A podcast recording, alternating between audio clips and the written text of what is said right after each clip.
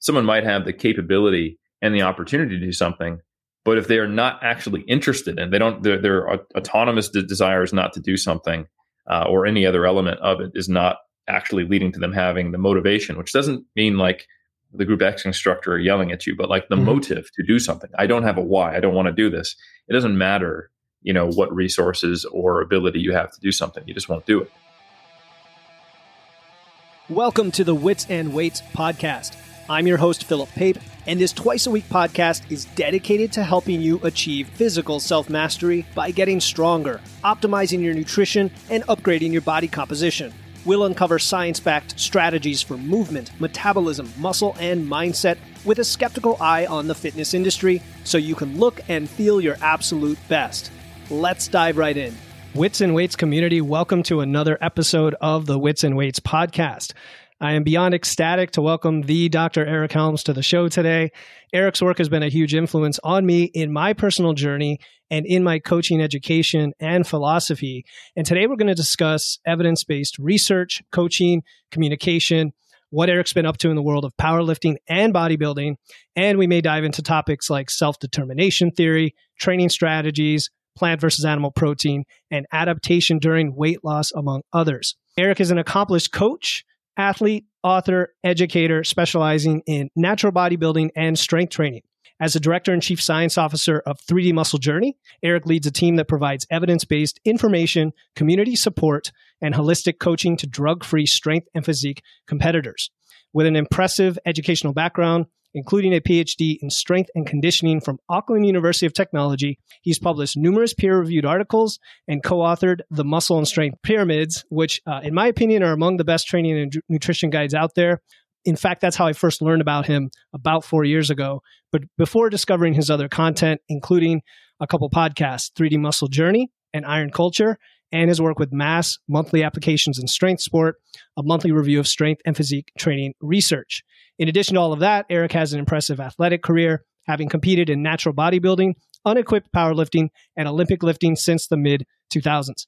Eric's definitely been through the trenches, and he's prepping for both a powerlifting meet and bodybuilding show this year. Eric, it is an absolute pl- pleasure to welcome you to the show. It's a pleasure to be on, and thank you for the very generous introduction. I appreciate it.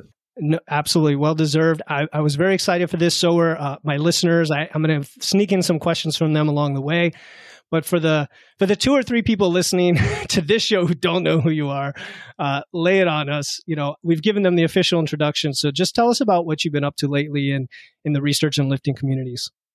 Yeah, like I said, I appreciate that introduction. So if anyone's not familiar with me, I guess a little more of a, a from the heart introduction of yes. who is Eric Helms is uh, someone with an obsessive streak who got bit by the iron bug. Uh, geez, close to 20 years ago now. I'm turning 40 this year, and I thought it'd be really cool to get back on stage. Um, this will be my fifth season, and I have always been just in love with the pursuit of strength as I have the uh, pursuit of the artistry of bodybuilding, which I, I, really do see as an art and a sport.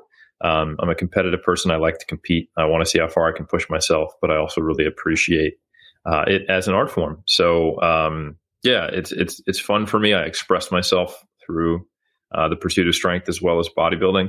And I am currently, geez, what is it? It's May now. So I have a, a tentative powerlifting meet, which is about as hard as I'm going to commit uh, in early July.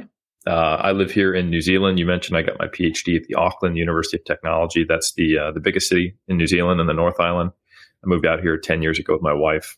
I've been here since. Um, after I did my my PhD, I just liked it so much they couldn't get rid of me. So now I'm a research fellow here, and I have the the privilege of mentoring um, masters and PhD students, just like I mm-hmm. used to be, and um, especially if they're down to to do some muscle nerd research, then, then I'm their guy. So yeah, powerlifting meet coming up potentially. Um, the reason why I say it's potential is because um, I'm going to be dieting down. Oh, I am dieting down, so I'll be an 83 kilo lifter. I'm six foot for for reference versus versus yeah. maybe 93. Yeah. Okay. Exactly. If yeah. you look at my my competition history, I've only done like two other meets way way back in the day at 83, and it was also during a a bodybuilding contest prep where I'm going to get that light anyway. Um, and yeah, so I'm also an M1, so a Masters One lifter. So I'm 40, I'm 83 kilos. I'm trying to like basically cheat to be slightly better than I, than I really am. You know? yeah, yeah. 20 years, all these years of working hard and getting to this point, it's cheating. Yeah, exactly. 100. percent That's the way that works. Yeah. Phil. Yeah. Cool. Yeah. So, welcome to the over 40 club. You, said you're turning 40, but I think it's already happened, hasn't it? It has. Okay. Yes. Yeah. So.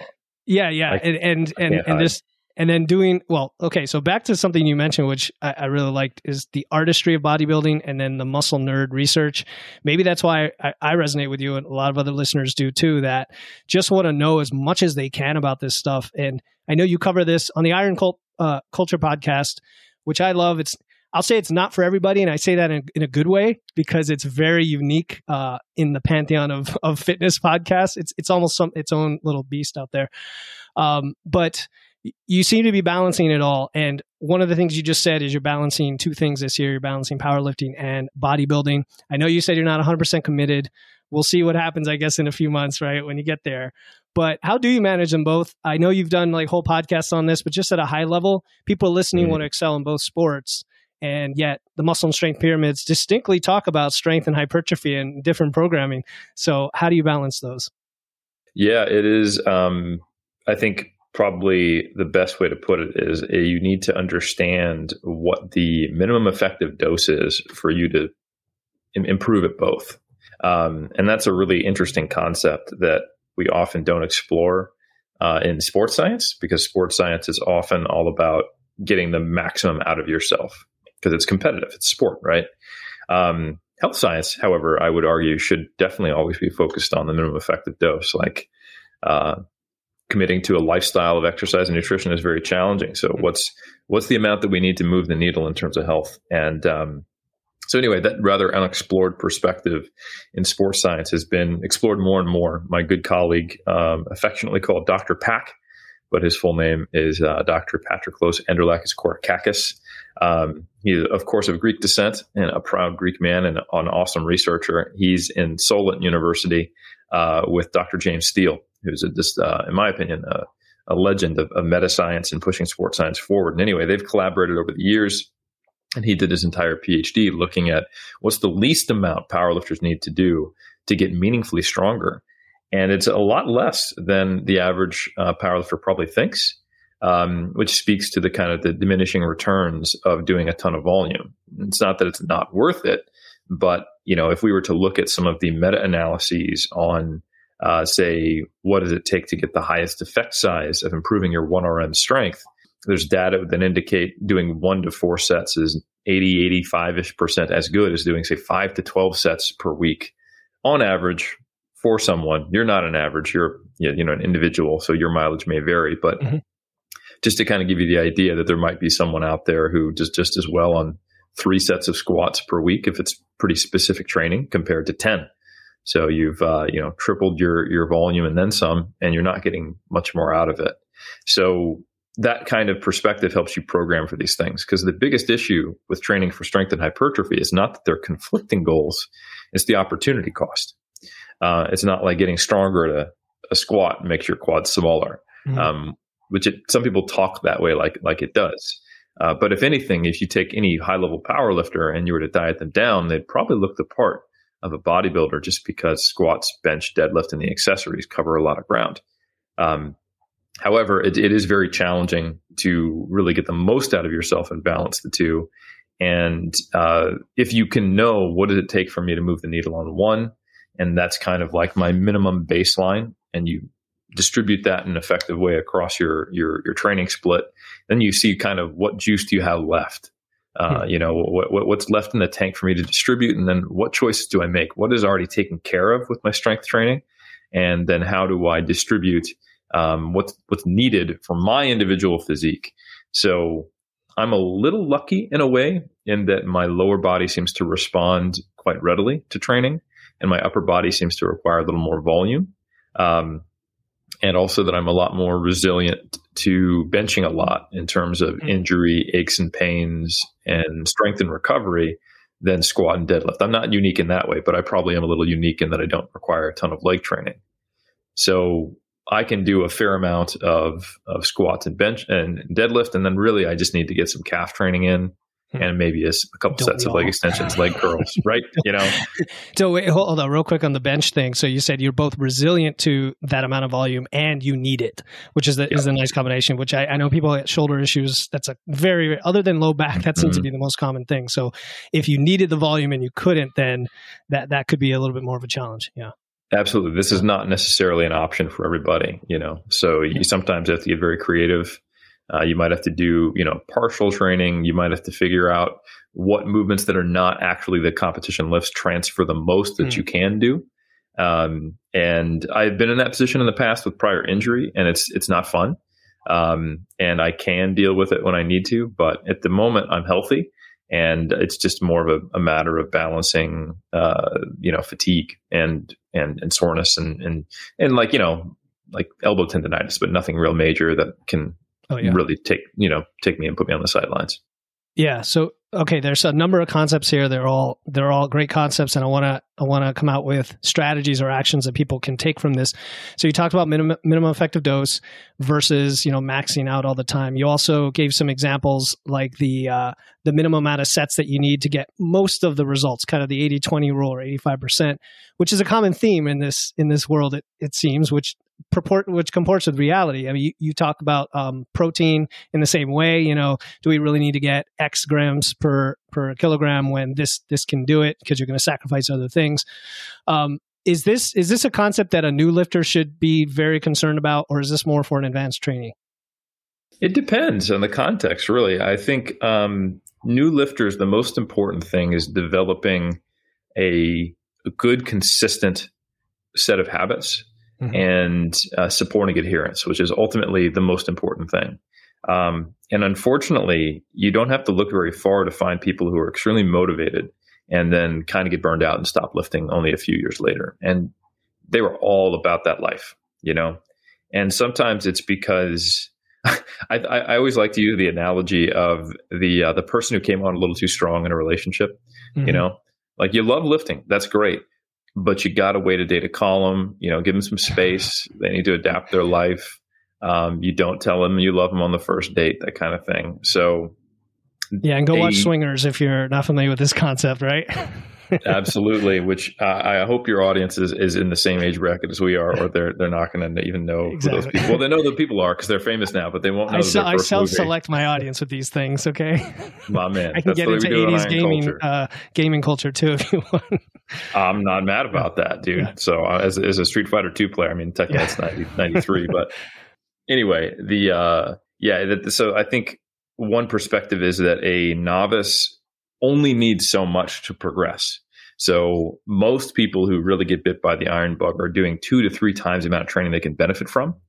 Um, there's nothing inherently wrong with that, but it probably would make more sense to focus on you know a good three sessions on the fundamentals and you know give yourself a little more time to recover and you know distance makes the heart grow fonder kind of thing and just set up a consistent set of habits rather than just jumping in full bore immediately. At, and, and then as you need it, titrating up the the volume or the total stress of your training to hmm. continue, mm. continue to progress. So that's kind of my perspective on on how beginners should should take it. Yeah, that makes a lot of sense that you're either doing too much, you know, when you get really into you're doing too much, maybe too many days, too many sets, um, trying to do too much, you know, hypertrophy or direct work when maybe you just need the, the big lifts. How do you reconcile that with in fact, just today, I think the I think Stronger by Science sent out a, a I don't know if it was associated with MASS, but the study about um, how people may not be training hard enough, right? Like in, ter- in terms of either going to failure or just um, volume. So how do you reconcile those two concepts? Because there are people that think they're they're doing something that's effective and they're not training hard enough. Yeah, yeah. So there's a there's an interesting interplay with uh, effort, if you will, mm-hmm. and uh, and volume. That's pretty important. Like um, all of the research we have on specifically hypertrophy and the amount of sets that are probably appropriate at a broad population level, they're meta analyzed, which just means they're uh, studies of studies. So someone has taken all the various studies on saying, hey, how much muscle can you grow by doing X number of sets versus X number of sets? And go, okay, we got 20 of those studies. Let's put them all together and see if we can get a better estimate with a more uh, robust sample size. And um, you know that's been done a number of times. There's the the classic one that's probably most well known known by Schoenfeld. Uh, that's Brad Schoenfeld, who's done a lot of the research we have on mm-hmm. hypertrophy. And then there was one in the last couple years uh, that was done by Baz-Valle, which kind of explores some of the higher volumes. And when you look at the two, you see a pretty clear relationship where it's not a one to one improvement. You know, you do get more bang for your buck per se in your first few sets, but uh, there is a more notable increase in uh, hypertrophy when you add more volume than there is in strength. It makes kind of sense. Strength is specific skill. You can only go get get so much of that, um, and hypertrophy is more of a physiological adaptation. But anyway, so when you when you look at this research, um, you have to keep in mind that the vast majority of the studies that have been meta-analyzed they are observed training studies where researchers are in the lab motivating the individuals and encouraging them to go to various forms of, of failure. And I say various forms because there are various forms. Either the participant thinks they've reached failure or the um, the researcher thinks, okay, that you know that bar is slowed down enough. I think you're at failure, uh, or they actually make them go to the point where they miss a rep. So that describes 95% of the studies that have been meta-analyzed. So that means that our, our understanding of volume is with the assumption hmm. of there being sufficient effort. Now, the data we have on failure is a whole nother kettle of fish, and it hmm. suggests that you don't need to go to failure to get the benefits, but you need to be reasonably close to failure. Um, you can't be you know six seven reps short all the time and expect to get the same kind of gains you would be if you were two three or maybe even four reps short but therefore it is an issue if someone is doing what they think is an appropriate amount of volume, but they don't know that they're not training nearly hard enough. However, I think for novices, this is actually less of a problem hmm. uh, than than it might necessarily be, so long as they have a mind towards progressive overload, which is such a critical concept.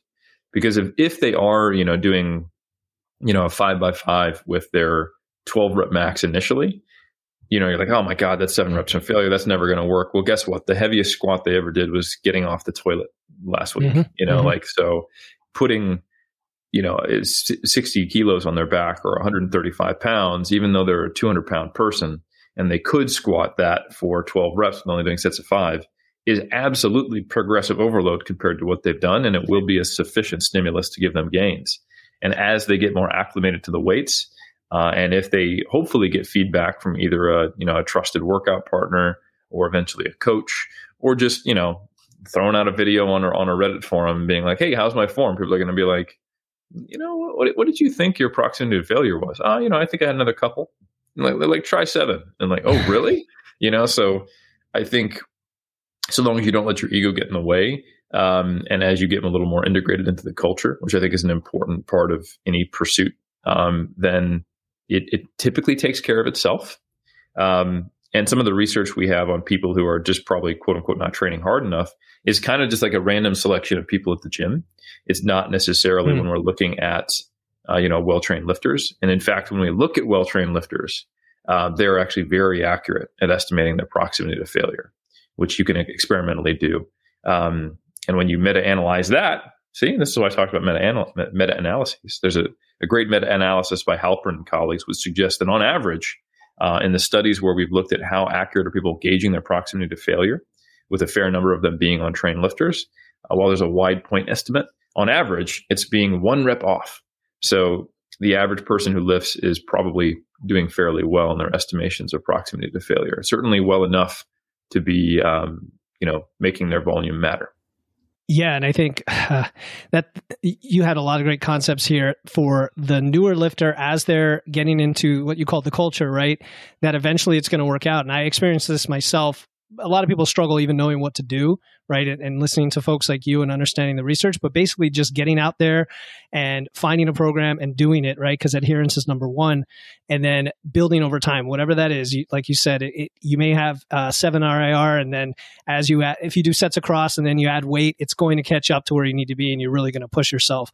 Um, the getting ingrained in the culture, I think, is is a good segue into self determination theory because one mm-hmm. of the elements of that you talked about recently with your friend Omar on Iron Culture. I just love that show, man. Is uh, is relatedness, and you talked about self determination theory, the idea that three three aspects: autonomy, competence and relatedness, right? So autonomy being, you know, having agency and then competence competence building skill and then relatedness having some sort of community or like you said culture and then having this athlete centered approach if you're a coach to help someone develop that uh, and increase self-esteem. You also talked about how we could use that ourselves as sort of a checklist you talked about the COM-B model. I'm not going to get into all the details. If you want to, to learn the details, folks, go, uh, go check out Iron Culture. But putting it all together, it seems that we're not talking about so much about a specific program or a specific, you know, style of lifting. We're really talking about mindset and agency and self-determination, right? So mm-hmm.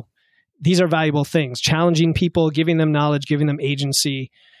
Um, where am I going with this? I, I, guess I'm looking for you to elaborate a bit on that topic in the context of maybe some stories that you've had or athletes you've worked with and share strategies the listener can use to take action in that context. Yeah, I think um, what might be useful, just because I'm kind of mm-hmm. often positioned as the science guy, is to talk about how sometimes when we get a little too rigid with our perspective on evidence based practice mm. and a little too dogmatic and maybe a little too prescriptive, um, and feeling like you know if there's a study on something, you know, therefore it's actually a commandment of what we must do now. In what can sometimes turn people off is that when they're doing something that they like, that they've set out, they've written down. Maybe it's not perfect per the PubMed guidelines right now, but it is sufficient. It covers the big rocks, uh, you know, and they're told, don't do that, do this. You should expect based upon our understanding of human motivation, that their knee jerk reaction will be various shades of go F yourself, you know, mm-hmm. yeah. um, depending upon how nice they are. Uh, because what you're essentially doing is subverting what we understand from the evidence, ironically, about human nature and human motivation. And you're telling someone, uh, you know, you, you don't get to decide what, what you do for yourself, you know, so, and that may not be your intention. It probably is not. But I think when I have been in a coaching position or in a science communication position. I've not always been super aware of this, and I've tried to be more aware of it. That I'm essentially, you know, throwing a threat towards someone's autonomy. Um, it's kind of like you know, you know, you're supposed to clean your room, but you get told to clean your room, and now you're like, well, I don't want to clean my room now. You know, it's things you otherwise might even want to do. Uh, bother you when when someone else is trying to impose what feels like their will on what things that you would do anyway and this is something I think we can all relate to. And it's kind of the quote unquote trick of therapy. Um, if you talk to therapists, the reason why they ask questions and they probe deeper and they don't just tell you you're in an abusive relationship, you should probably leave this person, is because that's far less effective than you realizing and saying to yourself, I'm in an abusive relationship. I should probably leave this person. Same message, two very different things. And you can't have a realization for someone else, but you absolutely can assist them and share your perspective so that they might be able to get there faster or get there at all. And that's ultimately what the role of a coach is. And I think scientists in an applied field like sports science or health science or exercise science or nutrition science would do very well to understand this very basic concept of the way people operate because then they can help get someone towards a more effective approach which will you know get them better progress potentially enhance adherence make them happier, make them more resilient to injury, and maybe less likely to make errors, quit, get, give up, or get frustrated without actually making a threat to their autonomy. So the idea of autonomy supported coaching is exactly that. It's the idea that it's not about you as the coach. Yes, they hired you. Yes, you're the expert, but that doesn't mean that you are a dictator or, author- or authoritarian who just tells the person what to do. And a lot of the times you take a collaborative stance. You might make a suggestion uh, you might ask for permission even to make a suggestion, and if there's a given you know program that you've been following or the person has been doing with success, and then you go from there.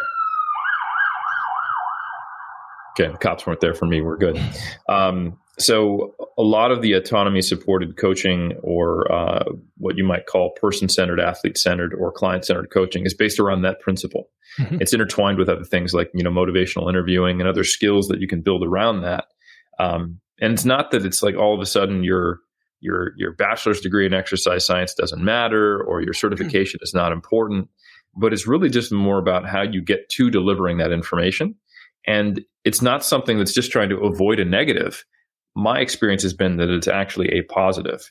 That when you communicate with people in this way, they get far more excited, far more invested. They're more likely to train hard, not miss sessions, and they're more likely to communicate with you and give you information because they know that's their role rather than being told, I am a cog in a wheel or I'm the soldier, you're the captain, you know, I'll drink blood, you know, tell me, tell me whatever mm-hmm. you do, coach. Right. You know, like we, we think that's a good thing, like the good soldier, but ultimately the, the only access we have to how is that athlete adapting, you know, what's their, their mental outlook on this? What do they think? Is it working? Because we're not there in the kitchen with them. Even if we're there in person, we're only there with three hours, uh, you know, a week on average as a personal trainer uh, with someone uh, out of the 24 times seven hours they have in a week. The best access we have to their experience is them telling us that.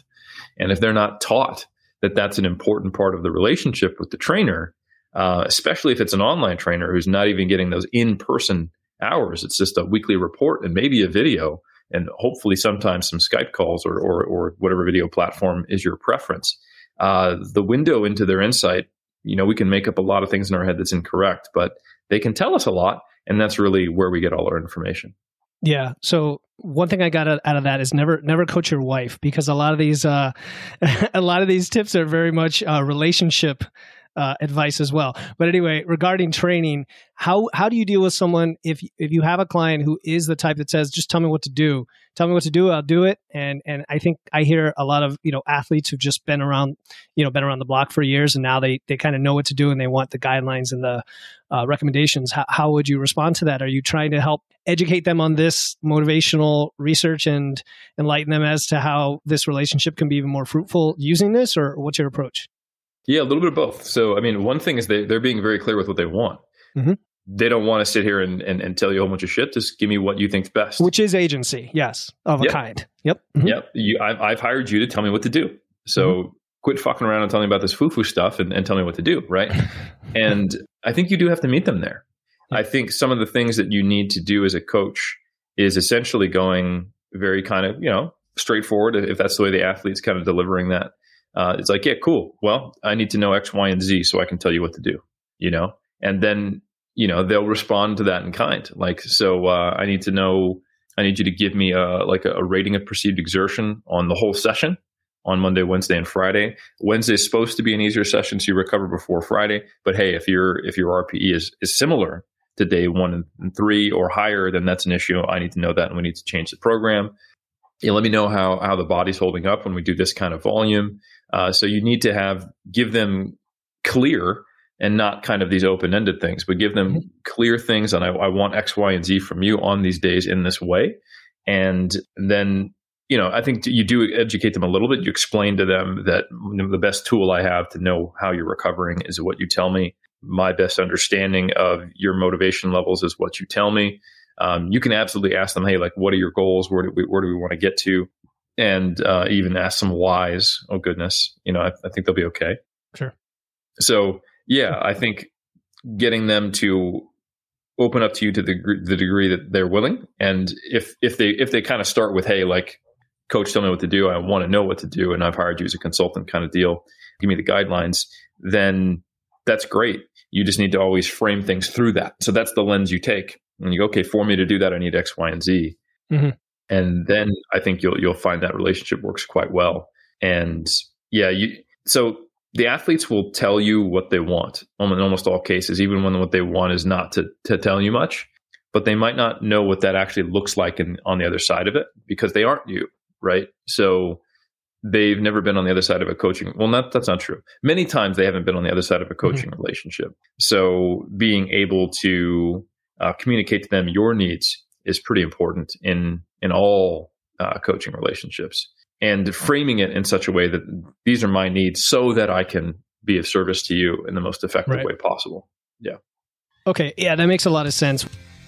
Hi, my name is Lisa, and I'd like to give a big shout out to my nutrition coach, Philip Pape. With his coaching, I have lost 17 pounds. He helped me identify the reason that I wanted to lose weight, and it's very simple longevity. I want to be healthy, active, and independent until the day I die. He introduced me to this wonderful little app called Macro Factor. I got that part of my nutrition figured out. Along with that is the movement part of nutrition. There's a plan to it, and really helped me with that. The other thing he helped me with was knowing that I need to get a lot of steps in. So the more steps you have, the higher your expenditure is and the easier it is to lose weight. When it's presented to you like he presents it, it makes even more sense. And the other thing that he had was a hunger guide, and that really helped me. So thank you, Philip.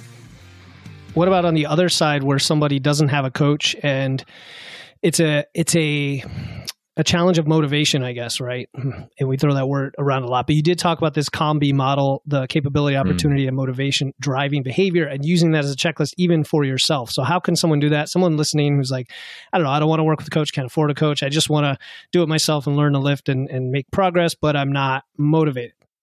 Yeah. So, first, I just want to say that absolutely you could make this thing work without a coach. Mm-hmm. And mm-hmm. when we think about self determination theory, you know, there's relatedness doesn't need to be a coach. It just means part of a community, feeling like you're understood, being acknowledged, kind of no person's an island, yada, yada, yada. Mm-hmm. Um, a lot of respect to the, the psychology there. You like that? No, no, it's and, very and, important. The community is important. Yeah, I agree. Is. I agree. It is. The yada, yada, yada didn't quite give it the, the, the, the gravity that good. I intended. Um, competence is essentially feeling like you're getting better at something over time. Like when we get frustrated is when we feel like we're putting forth effort, but nothing's changing, right? Um, and that makes you want to quit. So you can very clearly see how that's a threat to uh, to sticking with something. And then finally, autonomy. That the goals you're pursuing are your own, and none of that requires having a coach. Mm-hmm. Um, but you can use that as a checklist, and then also, like you introduced, uh, another really cool model uh, that is often used in understanding the pursuit of health behaviors, or not the pursuit of health behaviors, or the cessation of, of health behaviors, is the COM-B model, like you said. And that is exactly what you said competence, which lines up very much with the SDT model, opportunity, which I think is very complementary to the uh, self the SDT model, uh, self determination theory, is understanding that yeah, like if you want to have a community, but you live in a very remote area and you don't have an internet uh, access mm. or don't have you know like or you're really not good with, with, with technology, you don't have the opportunity to develop relatedness very very easily, right? Or if you want to, you know, I watched the documentary or the I'd say the the uh, the, the, real life Hollywood story of the the Williams sisters and their father uh, coaching them. Oh, yeah. Like, if you want to get into tennis, but you live in uh, you know a, like an inner city and you don't have a lot of money, that's going to be harder to do than than if you live in the suburbs, right? So those types of things. It it it it, it helps explain some of the realities related to self determination theory. So you can self identify those things. A coach should also pay attention to those things. So capability, opportunity, and the M, which I'm blanking on at the moment. Motivation. Motivation. Thank you. Which is why I forgot it because it's at the core center of SDT. Yeah. It's SDT explains all of that. Um, so that's where they link to. So when you look at the COM-B model, someone might have the capability and the opportunity to do something. But if they are not actually interested and they don't, their, their autonomous desires not to do something uh, or any other element of it is not actually leading to them having the motivation, which doesn't mean like the group X instructor yelling at you, but like the mm-hmm. motive to do something. I don't have a why. I don't want to do this. It doesn't matter, you know, what resources or ability you have to do something. You just won't do it. Uh, I think back to when I was running track in high school. I just did not like running the 400 meter, even though I was reasonably good at it and I made up a, a pretty solid four by four team. And I just did it because I didn't want to let the team down. But as mm. soon as I get out of high school, I never run a 400 meter again. Boom, you know. Right. So you're talking about an incentive. So if you're a professional athlete, your incentive might be millions of dollars. And if you, like you said, you, yeah, okay. Well, interestingly enough, the strongest incentive is actually not the pay, although mm-hmm. I've never been paid a million dollars to do anything. Um, so that may, may, may change my perspective on this theoretical construct. It's actually intrinsic motivation. You know, mm-hmm. um, I would say that competing in bodybuilding is a lot harder than running the 400 meters, even though the running the 400 meters is very hard. Um, but because I have a strong intrinsic drive to do it and I get something out of it, I will keep doing it. Um, and extrinsic motivators are at best things that support that or add on to it or as the cherry on top of the cake. But at worst, when they supplant that, when you start doing it purely for the win, for the trophy, or for the million dollars, you find yourself just feeling like I just don't have the same drive. It's not like it used to be. I'm doing this like a job. It feels like a job now. Yep. And um, that's something you want to avoid at all costs. and it is easy um, with the reward structure of sport um, when competitive desires sometimes supplant our initial process oriented drive uh, for those things to get subverted. So it actually takes effort and uh, and purposeful thought to hold on to an intrinsic drive to do something while you're also pursuing extrinsic outcomes. Um, easy example is the athlete who has their best showing ever or best performance ever, but places lower just because the field was more challenging, but they feel like a failure. You know, they did everything right. And if they were not competing and they were just going to the gym and looking at their logbook, they were like, I crushed it. But because they got ranked, you know, that whole comparison is the thief of joy, that actually turned it on its head. And now they, they're mm. not as motivated to do what they love doing, which can be, can be tragic if it leads to burnout. But uh, being able to hold those two things, appreciate the progress you've made, uh, the place where you're at, your commitment to something, and have the pursuit of excellence, but then also have a competitive goal and outcome and say, hey, I want to do better. Where am I at realistically is, is, hard. And a coach can also help with that. Um, so to answer your question, the COM-B model is great. You can assess the opportunity. Uh, you can assess the motivation and that kicks you back up to SDT. It's like a flow chart. And then you can also assess, you know, competence or capability, which are kind of mm-hmm. one and the same. And that creates this ecosystem if you're self coached of where am I at and what do I need to work on? What do I need to identify? What resources do I need to connect myself with? And another piece that's not connected to any of this, but just advice I have for self coached individuals is report into yourself. It's going to feel weird, mm. but um, get a spreadsheet, have a plan, and then record a message as if you had a coach on a weekly or bi weekly basis uh, or write an email. And you can even send it to yourself. And, and this is something that makes sense if you have coached before. If you're just an athlete, this is going to sound weird. But for someone who has used this coaching model for others, it puts you in a certain frame of mind and allows you to be a little more objective. You go, okay, what would I do with this person if their name was not Eric Helms and they said they did X, Y, and Z? And you can be more objective about what might be the best decision. So it's kind of like a little. Jedi mind trick on yourself to be the same type of coach you can be for others for yourself, which is generally quite hard because you're so emotionally close to yeah for sure uh, decisions you're making. And you have to have the knowledge and uh, tools like you're sharing here to even know to do that. But I do have a friend who uh, kind of has a ranking system for multiple areas of his life, you know, relationships, fitness, and so on, and kind of coaches himself and then reports out onto it to it with uh, a group of, of, of other men that he talks to. So that's kind of the relatedness part. Um, mm. So you had me at Flowchart, you had me at Jedi Mind Trick. Now I'm wondering, Eric, your personal routine, like how do you right now? What is the the big motivator for you? Is it the competition? Is it yourself? Um, what is it? Yeah, I'm um, I'm very solid in in in what I'm about. And my best guess at my future, it's very hard to predict who I will be at 65. But having been doing this for now my first comp- competitive season was 07 in bodybuilding and 06 in powerlifting. And I started lifting in 04. So I'm coming up on two decades of lifting mm-hmm. and loving it and having that relationship change and my meaning and whys change and becoming more aware. I think I'm pretty bought in intrinsically, and I don't think that's going to change. Uh, I suspect I will be getting on stage as an M1 competitor, but also M2 and M3 in the future, and just doing it to see being the best version of myself at any given time. And that makes sense to me and I look forward to it.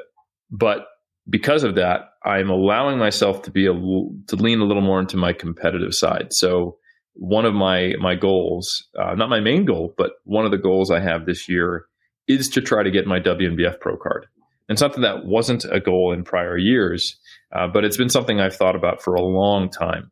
My first introduction to natural bodybuilding was I was a test judge at a show in 2006 that was a WNBF show. And it was my first time I learned, like, oh, natural bodybuilding is a thing. And I was like, oh, this is cool. I want to compete in this. Mm-hmm. And it was uh, Rodney Hilaire's show in Georgia when my wife was still stationed in the Air Force. Rodney Hilaire is a multiple time uh, late 90s, early 2000s WNBF uh, pro champ in the heavyweight division, won world titles in the heavyweight class. And, um, and yeah, in Augusta, Georgia, uh, or, or, Macon or around the area. I can't remember exactly where he had the show, and I got to see these competitors. And ever since then, I've like, oh, so a good goal would be to get my WNBF Pro card, mm. which is probably at this stage in natural bodybuilding the hardest professional status to get. And you know, I haven't got it yet. I've gotten pro qualified in smaller organ uh, a smaller organization back in my third season, so it's something that means a lot to me. And um, and then in turn with that, then competing as a pro at the highest stage, worlds, is kind of like those are my my final bosses. That might change. Like if I do decently well at worlds as a pro, and I'm like, hmm, let's see how far I can take this. You know, like I'm, I'll, I'll go wherever my body will let me go. But I am noticing that the gains are coming harder and harder to come by at this stage, which I don't think is an age thing, but I think it is a I've been lifting for 20 years thing, and I may be closer to the ceiling than I'd like to admit. Yeah, no, uh, I would love to be there someday. Fortunately, fortunately for me, I started lifting about three years ago, and still a lot on the, the table to to go after. As are a lot of my listeners who who want to understand how to do that. How to so you've been doing it for this many years first first question is would you go back and tell your younger self to do it differently and then second what is right now having written the muscle and strength pyramids and all these different ways to program and everybody's individual different levels of volume still what are the principles and the bedrock of just the basic programming for a new lifter who actually does want to prioritize both strength and size mm, yeah so the first thing what would i tell myself yeah. is that um, just because you've never been injured and you've never been a, a little overweight doesn't mean they can't happen, you young, skinny person. um, and perhaps plan for those things, but I, I, you, you, don't know what you don't know. Because I did have a fair number of lower back injuries just from kind of not thinking about what I was doing in my lifting early on, which sat me out a good bit. And then after my first season, I didn't think at all about there being any. Like I figured I would. I'm really really hungry. That's fine. I'll eat a lot and I'll get back to my off season weight and that's it. But I actually gained like 44 pounds in in three months. Uh, and then spent most of my next off season like dieting off that after dieting, which is less than ideal. So anyway, you know, just uh, kind of tell tell me some things that are coming down the bend, like around that corner there'd be monsters was essentially what I would tell myself, and then I'd let the rest sort it out because I, I kind of like where I'm at, but I wouldn't have minded not getting I don't know. It's tough to say. Like, I don't think 3D muscle journey would be around yeah. if I didn't have those things. But you have you had to have all those experiences. Yeah, yeah. I did. Yeah. yeah. So yeah, you take that for what it's worth.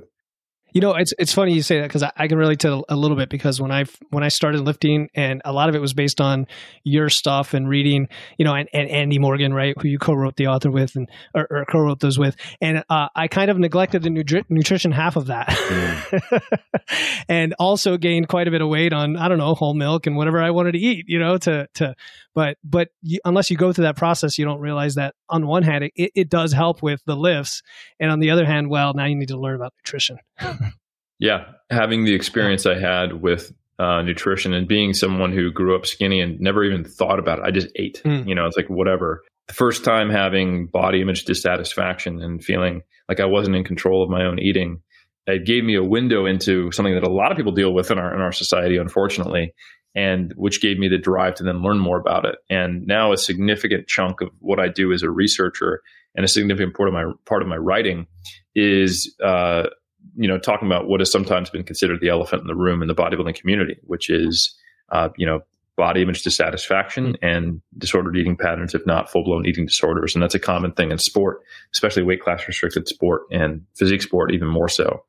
Um, so, you know, helping people kind of recapture some of that control in a healthy way is, uh, is, is, is what I do. So anyway, bit of an aside. So your second question, if I if I remember it correctly, was what of my basic advice for early stage or late stage novices, early stage intermediates? They want to pursue both strength and hypertrophy. Yes. Yeah. There you go. So yeah, the first thing I would I would advise is um, do do some work to figure out what your minimum effective dose is. Um, some of the research we have would suggest it is probably you know one to five hard sets that are specific on the lifts you care about for getting stronger. And um, that's easily work into workable into a, uh, a program english. Um, and the way i'm currently doing it could be somewhat of a model where one to three times per week on the squat the bench and the deadlift i'm working up to a heavy single. This is a single i probably couldn't do a second rep with but that i don't feel so unsure of that I need a spotter. Um, if your experience level is not such where you can be that precise, get a spotter or just be a little bit lighter. The heaviest you're comfortable without a spotter. It's certainly going to be sufficiently heavy enough to drive strength. So this would be this would be like a ninety percent, ninety maybe ninety five percent. Yeah. Yeah, exactly, exactly. Mm-hmm. Okay. Now the thing is, for for folks who've only been at it a couple years, just do this doing this will change what that number is sometimes mm. even week yep. to week oh, if you're used sure. to doing say five or something like that the reason why the minimum effective dose can be quite effective is because the specific stimulus is a more potent stimulus right So you might find yourself starting to do these singles, and every week you can add five pounds to and have it be the same feeling of the same percentage, which is a good thing. It means you're getting stronger. So yeah, I I, I would typically recommend you can do that, and then for for your back off work, it doesn't necessarily have to be the same movement. So you could do a single at, at a squat and then move on to a leg press for your back off work. If you happen to be well built for a squat, you could then move into your hypertrophy work. So these these top singles are a really useful tool to get good at the skill of the lift and then to actually do the hypertrophy work, you can do movements that are a little more suited towards bodybuilding.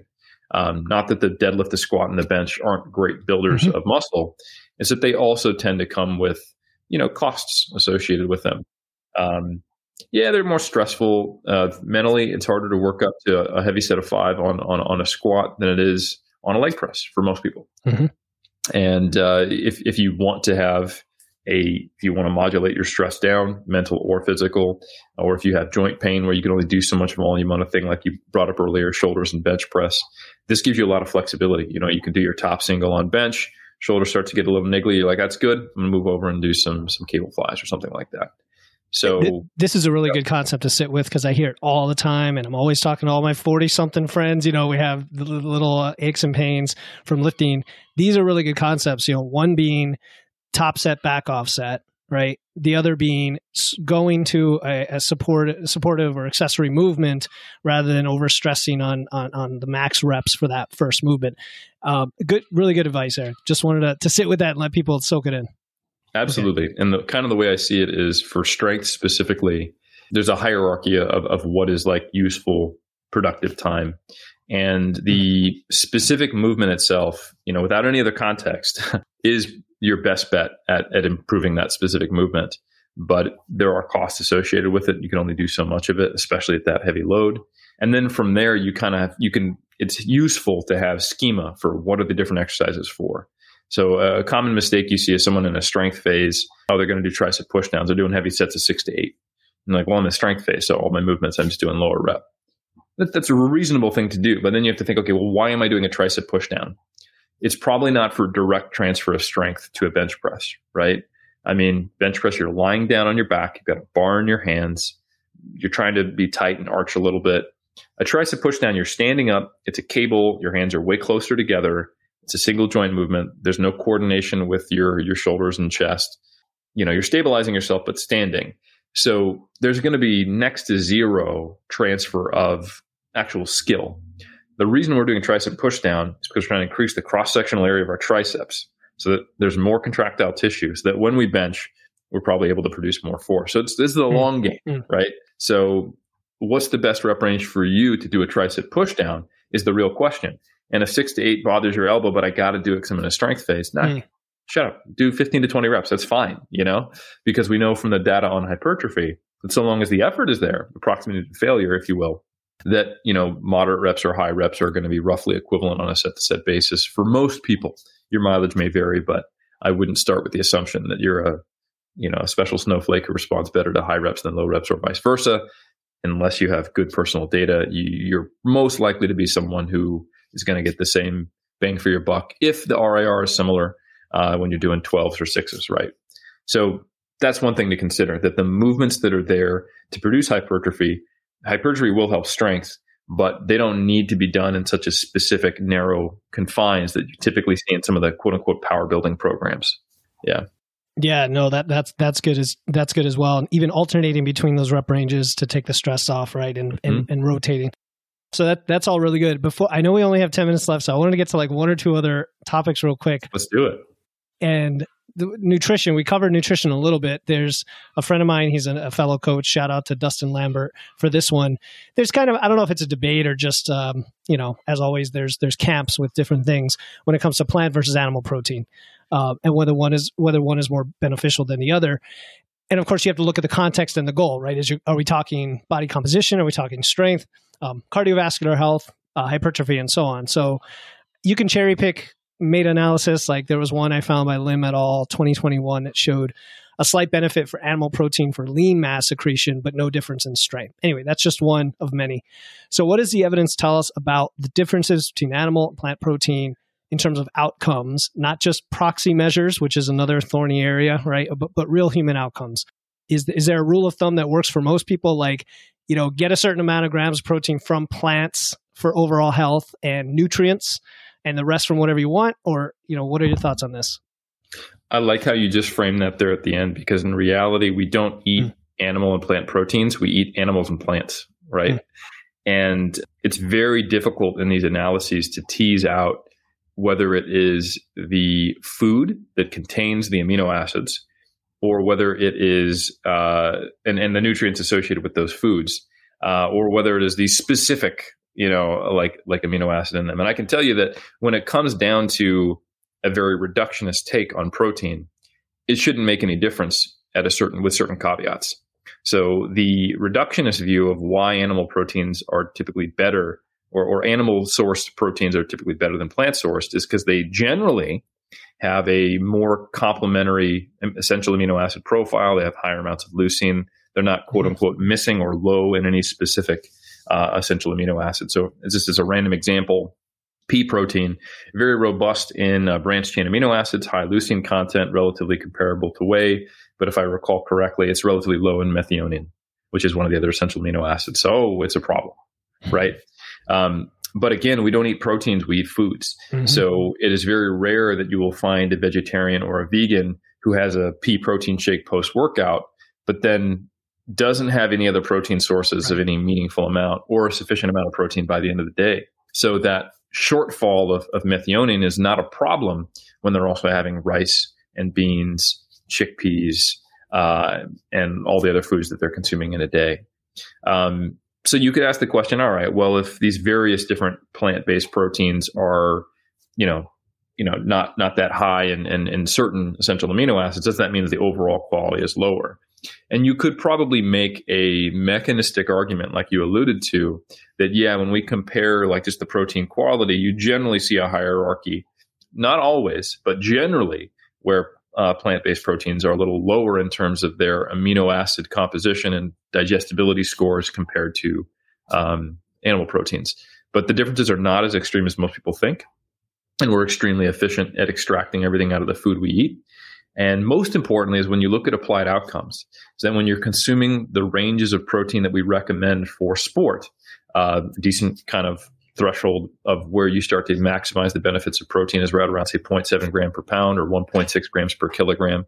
Uh, we actually have studies now on vegans lifting weights compared to omnivores where they're consuming at least this amount.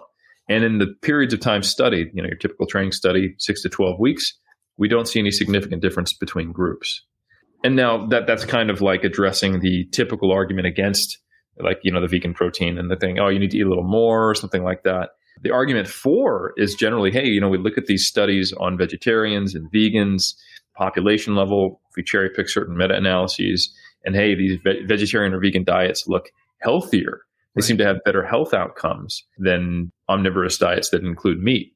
But when you start to control for a lot of the confounders uh, and the covariates, which it's really difficult to do because you don't get to really experimentally control these things. So it is observational research, which is highly valuable, but it has some limitations. You start to see that the, the picture that get, gets painted is that vegetarians in general are more health conscious people. If they're adopting a specific way of eating, they're less likely to smoke, they're less likely to drink, they're more likely to be active. And when you control for those factors, all cause mortality starts to be very similar.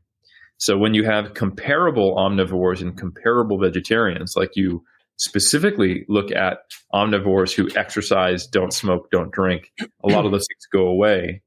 And I think the best overall big picture interpretation of the data we have is that a plant based diet is beneficial for you rather than an omnivorous diet being automatically a negative for you.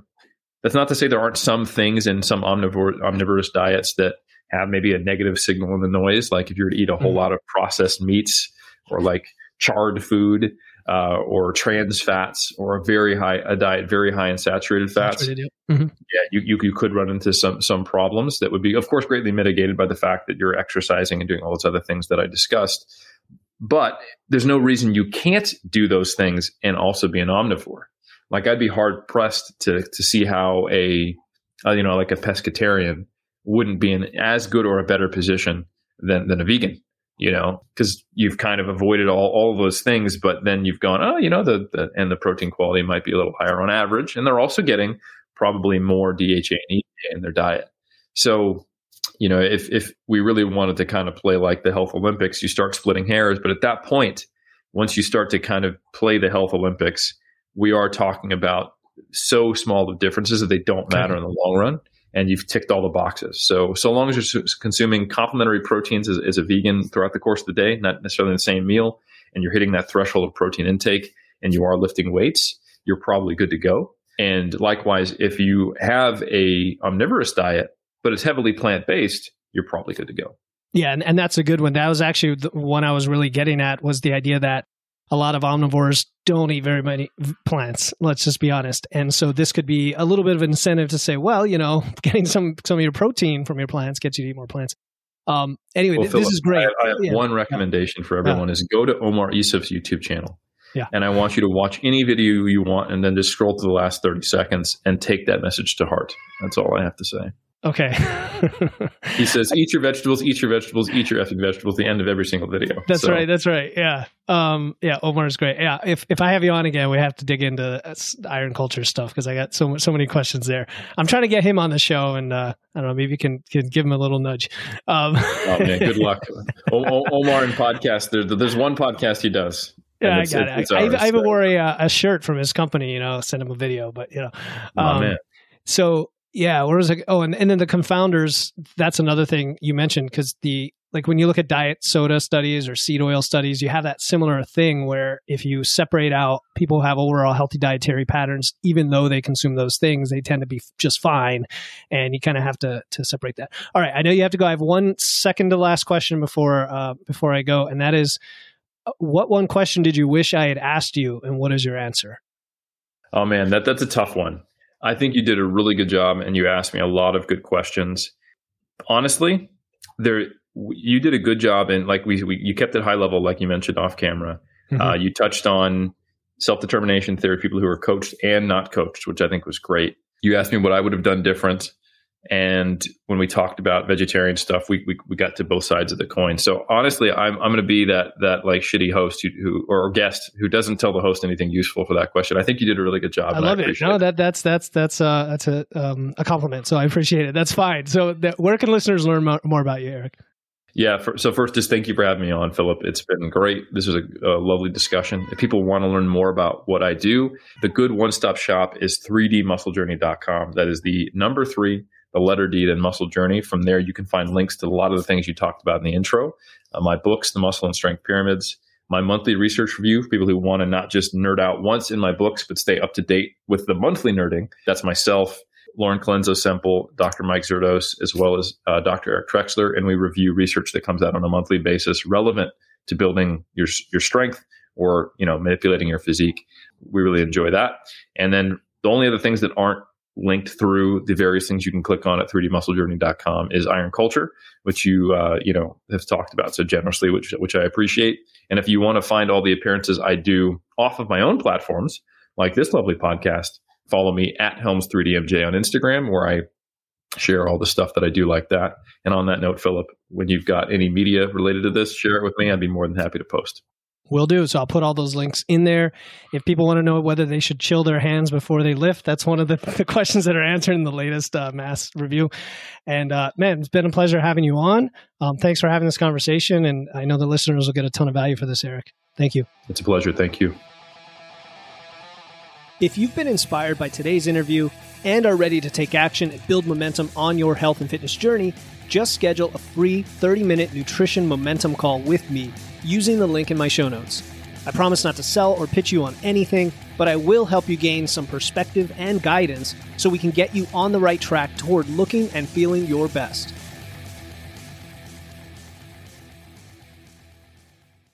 Hey, before you go, I want to let you know about a free resource I have. They are free guides on everything from fat loss to eating out to building muscle to managing hunger to figuring out the best macros for you and more being added all the time. You want to get the most out of these podcasts and your time to look and feel your best, and these free guides will give you a quick and easy way to know what to do. If you want to get your hands on these completely free guides, you can head over to witsandweights.com slash free. That's witsandweights.com slash free to get your free guides and level up your results today.